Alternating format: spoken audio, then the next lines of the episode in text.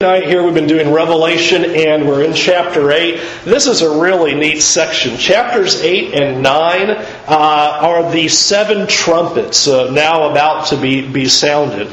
Uh, devastating images now of God's judgment. We have spent up to this point uh, preparation of these judgments to come. Remember in chapter 6, we have seen the seals begin to be opened each of the seals has revealed to us that partial judgments are coming, and the concluding seal, that sixth seal of the seven, has revealed to us that it is going to be sweeping, widespread devastation, that it would be lights out for a nation. We haven't been told specifically yet, but we're getting some clues along the way about who is the object of God's wrath. And so, chapter 6 was prophesying that these events were about to happen. Chapter 7 was a little bit of a pause, but that's kind of to say something loosely because before the judgments can happen, the people of God must be sealed. And what was revealed for us in chapter 7 is that God's people are going to be spiritually secure and safe. The promise was they're going to die. They're going to go through this great tribulation. It is going to be extreme persecution and suffering. But those that do die in this time, they are pictured as victorious. They are around the throne of God and with the Lamb. And so chapter 7 was a message of hope and encouragement to those Christians that though they will suffer, and though the fifth seal revealed that many would die, that it will be okay because their salvation and their eternal life is certainly secure, though they suffer on the earth. That brings us to chapter 8, as now the judgments begin to unfold. Notice chapter 8. And we'll just go ahead and read the uh, 13 verses of this chapter for tonight. Verse 1 When the Lamb opened the seventh seal, there was silence in heaven for about half an hour. And then I saw the seven angels who stand before God, and the seven trumpets were given to them. And another angel came and stood at the altar with a golden censer, and he was given much incense to offer with the prayers of all the saints on the golden altar before the throne, and the smoke of the incense with the prayers of the saints rose before God from the hand of the angel. Then the angel took the censer and filled it with fire from the altar and threw it on the earth. And there were peals of thunder, rumblings, flashes of lightning, and an earthquake. Now the seven angels who have the seven trumpets prepared to blow them. The first angel blew his trumpet, and there followed hail and fire mixed with blood, and these were thrown upon the earth and a third of the earth was burned up, and a third of the trees were burned up, and all green grass was burned up. The second angel blew his trumpet, and something like a great mountain burning with fire was thrown into the sea, and a third of the sea became blood. A third of the living creatures in the sea died, and a third of the ships were destroyed. The third angel blew his trumpet, and a great star fell from heaven, blazing like a torch, and it fell on a third of the rivers and on the springs of water. The name of the star is Wormwood. A third of the waters became wormwood, and many people died from the water because it had been made bitter. The fourth angel blew his trumpet, and a third of the sun was struck, and a third of the moon, and a third of the stars, so that a third of their light might be darkened, and a third of the day might be kept from shining, and likewise a third of the night. Then I looked and I heard an eagle crying with a loud voice as it flew directly overhead. Woe, woe, woe to those who dwell on the earth at the blasts of the other trumpets that the three angels are about to blow. We have to stop there just because it would be another hour to do chapter 9, but it just continues on with the trumpets. And Lord willing, we'll get to look at chapter 9 next Sunday evening. So, the first thing that we encounter in the first five verses of chapter 8 is now the seventh seal finally opens. We have been watching these seals unfold, and what we get with the seventh seal is different from all of the other seals. We get silence then for half an hour. If we had time, I think it would be fun just to sit here for half an hour and just listen to total silence, and I think you would recognize how eerie that would be. That is just it makes us uncomfortable for there to be a long amount of silence, of just no talking. And especially when you think of the scene that we've had, there's all sorts of commotion going on in the throne room, right? I mean, it has been all sorts of noise. We've got the 24 elders, and they're bowing down and casting crowns, and the four living creatures are crying out, Holy, holy, holy. And we've read that the throng of the angels are surrounding, and they're also singing out. And we've read this great multitude, and they're praising God about how uh, salvation belongs. And so you have all of this noise going on, and suddenly it all just stops. And for half an hour, there's silence. And this isn't unusual in the scriptures either, because the prophets speak about this kind of imagery of when silence happens, something big is about to happen. Zechariah chapter 2 and verse 13, you have Zechariah calling out, For all the flesh to be silent before the Lord, for he has roused himself from his holy dwelling. The call of silence by Zechariah means God is now about to act. Something as big is about to happen. We've been talking about it in the book of Revelation. We've seen the images of the things that are to come, and now is silence that happens throughout heaven. And what does that mean? But that God is now moving. God is now in action. Habakkuk chapter 2, verse 21, you might know just because we have a song, that one verse line song. But the Lord is in his holy temple. Let all the earth keep silence before him. Again, the picture was to Habakkuk, God's now acting. It is time for everyone to remain silent. The Lord is in his temple. He is ruling. He is on the throne. He is about to act. Let all the people be silent and watch as God is now going to move into action. So that's just simply the picture. Sit silently and watch. Time to pay attention, for God is about to do these things. And if you'll notice then, verses 3 through 5, is the carrying out of the imagery of that and is an amazing, simple but amazing picture described here. Verse 3 shows there's another angel. He comes onto the scene. He goes to the altar. He has his golden censer there. He is given much incense to offer with the prayers of all the saints on the golden altar before the throne, and the smoke of their incense, which is the prayers of the saints, are rising up before God. So here is this great picture. Here is this angel, and he is offering incense on his golden censer, and that represents the prayers of the saints going up before God. Now, we've seen that earlier in Revelation. Remember, we've seen that, and we can know what the prayers of the saints are for. They've already been asking that back in chapter 6. How much longer? When are you going to do something? We are suffering here. When are you going to act? And so now we see the visual representation of that the prayers of the saints are going before the throne of God. They're rising in front of Him. And in verse 5, we see now what happens. The angel now takes his censer, fills it with fire, and throws it to the earth. It is now God responding with judgment. And notice the, the leashing out that's given there peals of thunder, rumbles, flashes of lightning, and earthquake. When you hear that language, that's how God acts. That's God's response. And it certainly conjures up imagery back to Mount Sinai when God comes down to earth there at Mount Sinai and He's giving the Ten Commandments. What is happening in all that scene? Well, basically what you read there rumblings, flashes of lightning, earthquake. This is God in action. And so that's what the first five verses are showing is now God is responding. He's been talking about what's going to happen. Judgments are now going to be unleashed unleashed. So the things that we are now going to read about through these next few chapters is God responding in judgment against this nation who has been persecuting the people of God.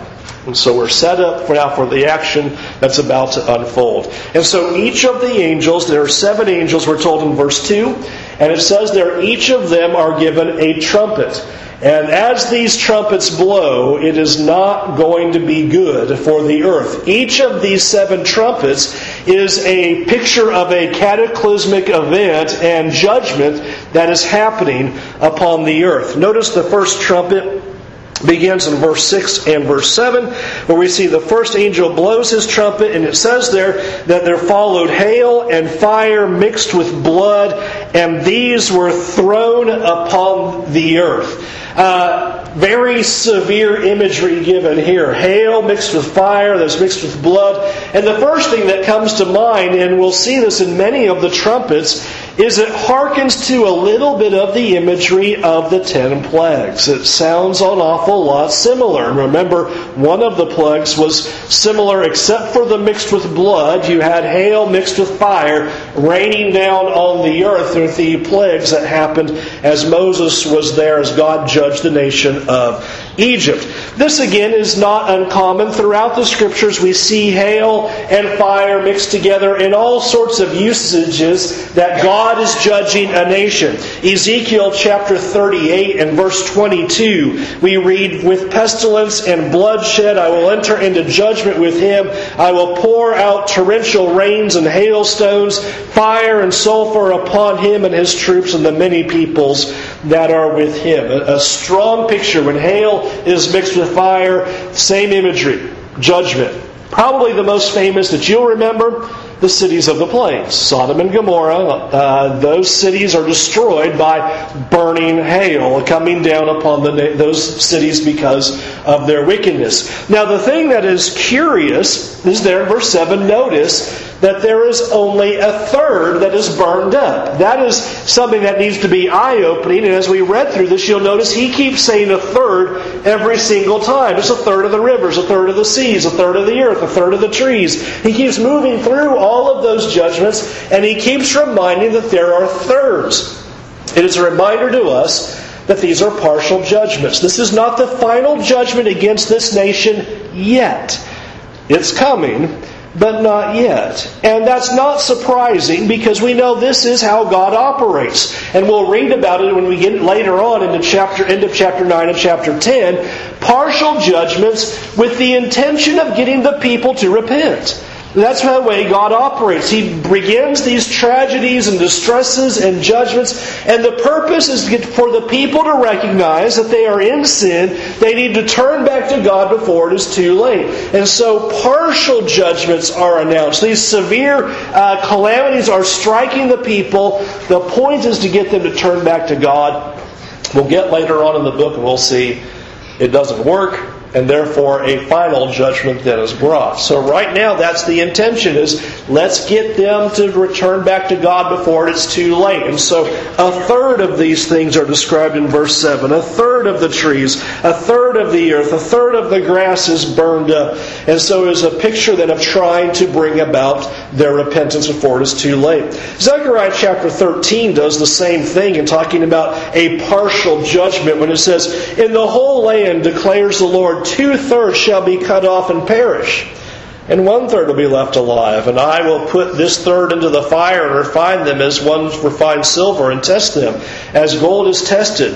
And they will call on my name and I will answer them. I will say, They are my people. And they will say, The Lord is my God. Zechariah 13, verses 8 and 9. That has the same pictures. There's going to be a remnant and the rest are going to be destroyed. He's trying to bring about purity, repentance. Come back to God before it is too late. So these judgments are coming from the hand of God, trying to get the people to come back before it is too late. In verse 8, we then read the second trumpet, and it says there that there's something like a great mountain burning with fire that was thrown into the sea.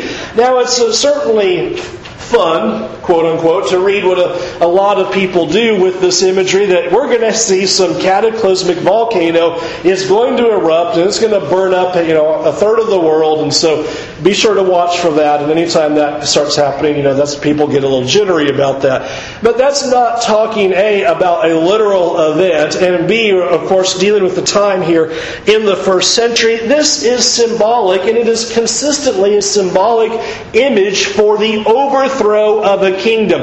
A great mountain always in the Old Testament stood as a symbol for a powerful nation, a great kingdom is going to fall. Like in Jeremiah 51 and verse 25, where Jeremiah said, Behold, I am against you, O destroying mountain, declares the Lord, which destroys the whole earth. I will stretch out my hand against you and roll you down from the crags and make you a burnt mountain. As Jeremiah prophesies against Babylon, he's saying they're going to be destroyed. That kingdom is going to fall. He's not walking up to a mountain and going, Well, that mountain's done for. We're just sick and tired of that We're going to get it out of here. Symbolism. A nation is going to fall. And probably one of the easiest reminders of that is over in Daniel chapter 2.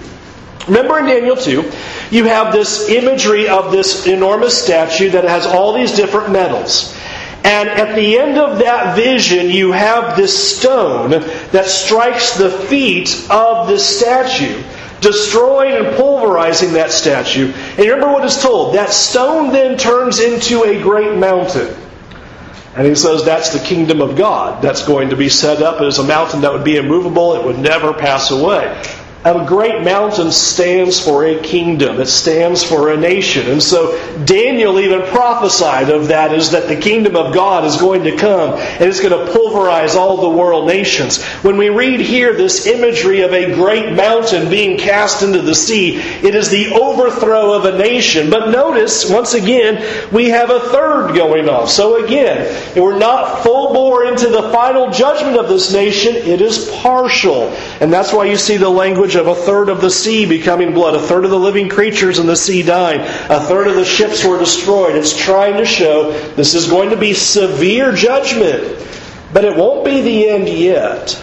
It's simply a partial trying to bring about a nation's repentance.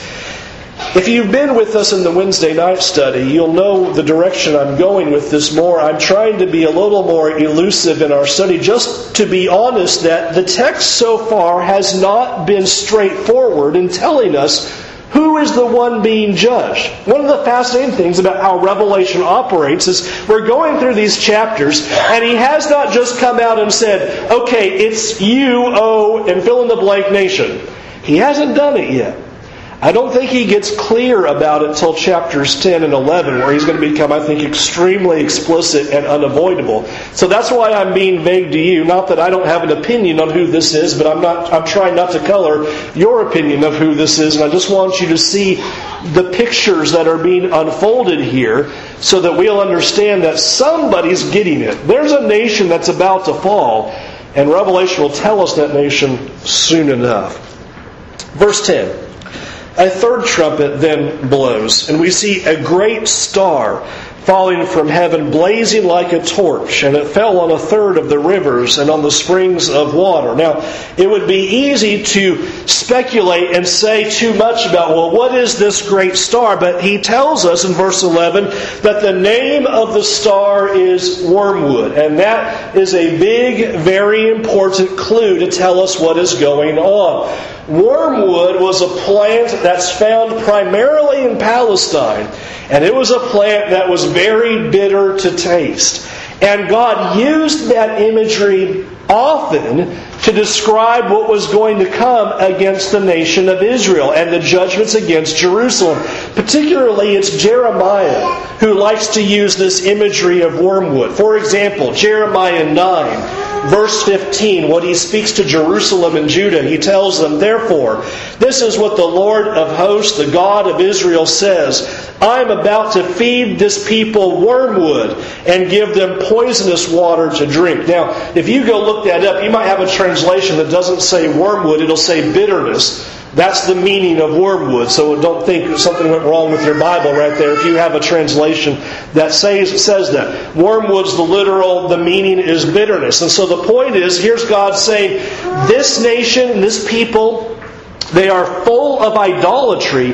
They are full of sin and wickedness. Therefore, because they are bitter against me and sinful against me, I'm going to do the same to them.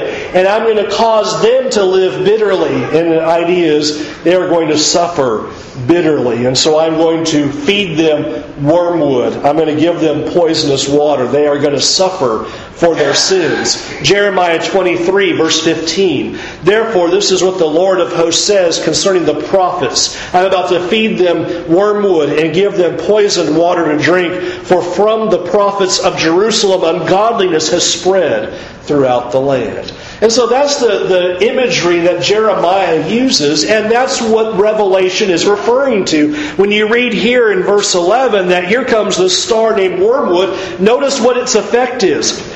A third of the waters became wormwood, bitter. and many people died from the water because it had been made bitter. You see the parallel imagery that is being used. And the idea is that with wormwood, the punishment is fitting the crime. God uses that in a reciprocal nature in Jeremiah. The people did this against me Particularly, they polluted themselves with idols and sinfulness, therefore I pollute their waters. So you see the symbolism going back and forth. They lived a polluted life against me, I'll pollute them, and you'll see the suffering that they will receive because of the sins that they've committed. And so that's the parallel that is going on here. Their suffering is going to be bitter because of their bitter wickedness, how they have been polluted in their lives against God. And so that's just the simple picture that he's working with here because of their sins. Here is God acting in verses 10 and 11 against them because of their sins. The other important phrasing to get in, in, verse 10 is it says there, it fell on the third of the rivers and on the springs of water. The springs of water is, a, is an important phrase, uh, especially because that is the way God describes his judgments against Jerusalem and Judah because that was their primary water source. That was the main way they got their waters. And that's why Jeremiah would use that to say, guess what's going to happen to your springs of water? Wormwood. It's going to be bitter. You're going to suffer. It's going to be awful. And so that's the same picture here by talking about the rivers and the springs of water, is that it's going to be horrible suffering. It will be bitter punishment. The judgments are going to come against you. He even points out there in verse 11, many are going to die from this, but don't forget, only a third. Partial. This is supposed to cause the people to repent. So this suffering is going to come upon this nation. The uh, intention is to get the people to come back to God before it is too late. Verse 12. We now hear the fourth trumpet. Fourth angel blows his trumpet. A third of the sun, a third of the moon, a third of the stars are struck so that only a third are darkened and a third of the day is kept from shining and likewise a third of the night. So we see the third of the sun, moon, and stars. I hope I have trained you well about this imagery now that this imagery is very easy to understand. We saw in chapter 6, about verses 15 through 17, that all the sun, all of the moon, and all of the stars are struck. And that's why we said here is a picture of the end of the nation. We'll see that all throughout the Old Testament, when the sun goes dark, when the moon doesn't give its light, when the stars fall from the sky, this is God's way of saying, end of the nation. They'll no longer see the light. They are over and done. Therefore, since we only see a third here, we're again being told it's not the final end of this nation yet, but it's going to be big, it's going to be severe, so that they will come back. And as we read in chapter 7, this is the imagery of the great tribulation that's coming upon them. Remember what chapter 7 said. Here are the servants of God. They've come through the great tribulation. The great tribulation is what Jesus also spoke about in Matthew 24. Here's this great tribulation that's going to come. It was going to be awful. People of God are going to be killed. And then he talks about the things that would happen after that. So, same thing that's going on here. Here is a nation receiving God's wrath, their due wrath because of their sins. And so this is the big warning that God is giving, and now these judgments are unfolding against this nation because of their sins. Verse 13 puts a little bit of a pause in the story where we see a, an eagle. Verse 13, I heard an eagle crying with a loud voice as it flew directly overhead. And the things that this eagle says I think would have been awfully terrifying for anyone at that time. Because the eagle says, Woe to those who dwell on the earth at the blast of the other trumpets that the three angels are about to blow. First thing he says, there's more to come. You thought those first four trumpet blasts were bad? You thought that was tough? Guess what? Woe, woe, woe. Three more woes to come. Three more judgments are about to come. And notice what he says. If you thought the first four were bad, these three are going to be worse. If you thought the first four were bad enough, and we've already read, people are dying, they're suffering, he says the next three will be even more severe. And so the things that are about to happen, he says, look out. You thought the first four, look out, here comes some more. What's interesting about the eagle is that it is typically used in the scriptures as a harbinger of doom. You'll read about the eagle's use from time to time in the Old Testament. God uses this eagle as a symbol. When you see the eagle, it's not a good thing. God uses this eagle, and it's always, uh oh, big time bad is coming along. We need to watch out. Like in Deuteronomy chapter 28, and we'll read in verse 49. Here's what God is telling the nation of Israel. Remember, they're about to go into the land of Canaan blessings and curses. Here's what's going to happen to you if you disobey God. Deuteronomy 28, verse 49. The Lord will bring a nation against you from far away, from the end of the earth, swooping down like the eagle. A nation whose language you do not understand, a hard faced nation that who does not respect the old or show mercy to the young. Same imagery. When you see an eagle, bad, bad, bad. Here comes a nation against you, Israel, and it's going to destroy you. They are a nation from far away. They do not speak your language, and it will be your doom. I don't have the time. Write down Ezekiel 17, go read it uh, when you go home. In Ezekiel 17, a great parable there is a parable of two eagles. And it's not good news there. It's a parable of one eagle swooping in and clipping the top off a tree. And it's a picture of this is the end of Israel, the end of Jerusalem, the end of the nation, because their top has been lost and the second eagle comes in and destroys the rest harbinger of doom. It's bad. It was symbolizing Babylon was going to come in and destroy Jerusalem, destroy Judah because of their sins. That's exactly what was promised in Deuteronomy, as we see Deuteronomy 28. Commit sins, violate God's law. The eagle, a foreign nation, is going to come in and destroy you. Same thing here in verse 13 of Revelation chapter 8. Here's God saying, I've given you your partial judgments. The woes have come upon you. You need to repent because guess what's going to happen? Here's this eagle symbol. A nation's coming in to destroy you. It's going to be your end if you don't turn before it's too late. Now, I know none of you have to go to work tomorrow, so we can do chapter 9, but uh, I wish we could. It just flows right in. You'll notice there in verse 1, fifth angel blows trumpet. We've got a lot more to do. We have to stop right there, so I do hope you'll come back next week and we'll keep on going because the partial judgments are still going. Some more things need to be described and told in chapters 8 and 9. Please look at chapter 9 because there's some really strange imagery there. We're going to start reading about scorpions who are wearing helmets and have women's hair, and you're going to go, what? And so we're going to talk about that. So it's good to read ahead and go, okay, look, here's what we're going to see. And it's some strange imagery, and we'll talk about what that symbolism means. Just a couple of points for conclusion, some takeaway from Revelation for our lives as we go through the week. A good reminder that what this is doing, God always offers opportunity to repentance. God always offers that. One of the things that we get to learn in Revelation is a consistent theme throughout from the Old Testament to the New is that God is long suffering. He is so patient, wanting everyone to repent. Here in Revelation, we could have just made this book a lot shorter where chapter 5, the Lamb opens the seal and bam, okay, nation done, over and gone. Instead, partial judgments. We've seen chapter after chapter some dragging out of the imagery to try to warn the people. Turn back before it's too late. God cares about His people. God wants them to repent. And so He's offering these things in their lives. These calamities and tragedies are happening as a reminder to them you need to seek after God before it is too late. And I think that is one of our great lessons as well. One of the things that Elihu tells Job as the three friends make big mistakes in trying to teach Job, Elihu comes on the scene, the only person not rebuked in all of the book of Job.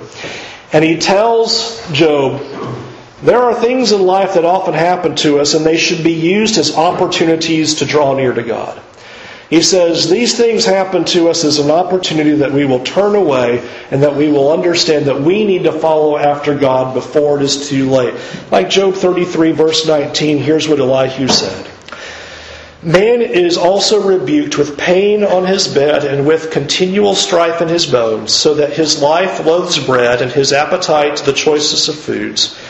His flesh is so wasted away that it cannot be seen, and his bones that they were not, were not seen stick out. His soul draws near the pit, and his life to those who bring death. And we jump down a couple of verses to verse 29. Behold, God does all these things twice, three times with man, to bring back his soul from the pit, that he might he may be lighted with the light of life he says there, you need to look at things and use opportunities in life to turn back to God. We, we, never know when that's the case. That's always certainly the struggle. But it is always to be a reminder to us is that uh, suffering and difficulties are not intended to make us run from God. They're supposed to be used as opportunities to refine our faith to make us stronger, to draw near to God, to seek Him out, so that we will not stray away from Him. And Elihu tells Job that. He says, I know you've been through the wringer. Draw near to God. Don't turn away from God. And I encourage you to do the same thing. With other, whatever struggles and difficulties you may be facing, the book of Revelation, the book of Job both remind us seek after the Lord before it is too late. Seek Him with all of your heart. Turn away from your sins. Use the, your life's challenges as opportunities to serve God, to refine your faith, to show why you believe in Him with all of your heart. And we invite you to come to Jesus this evening, to turn away from your sins, to be immersed in water, to have your sins washed away, and to begin a relationship with Jesus.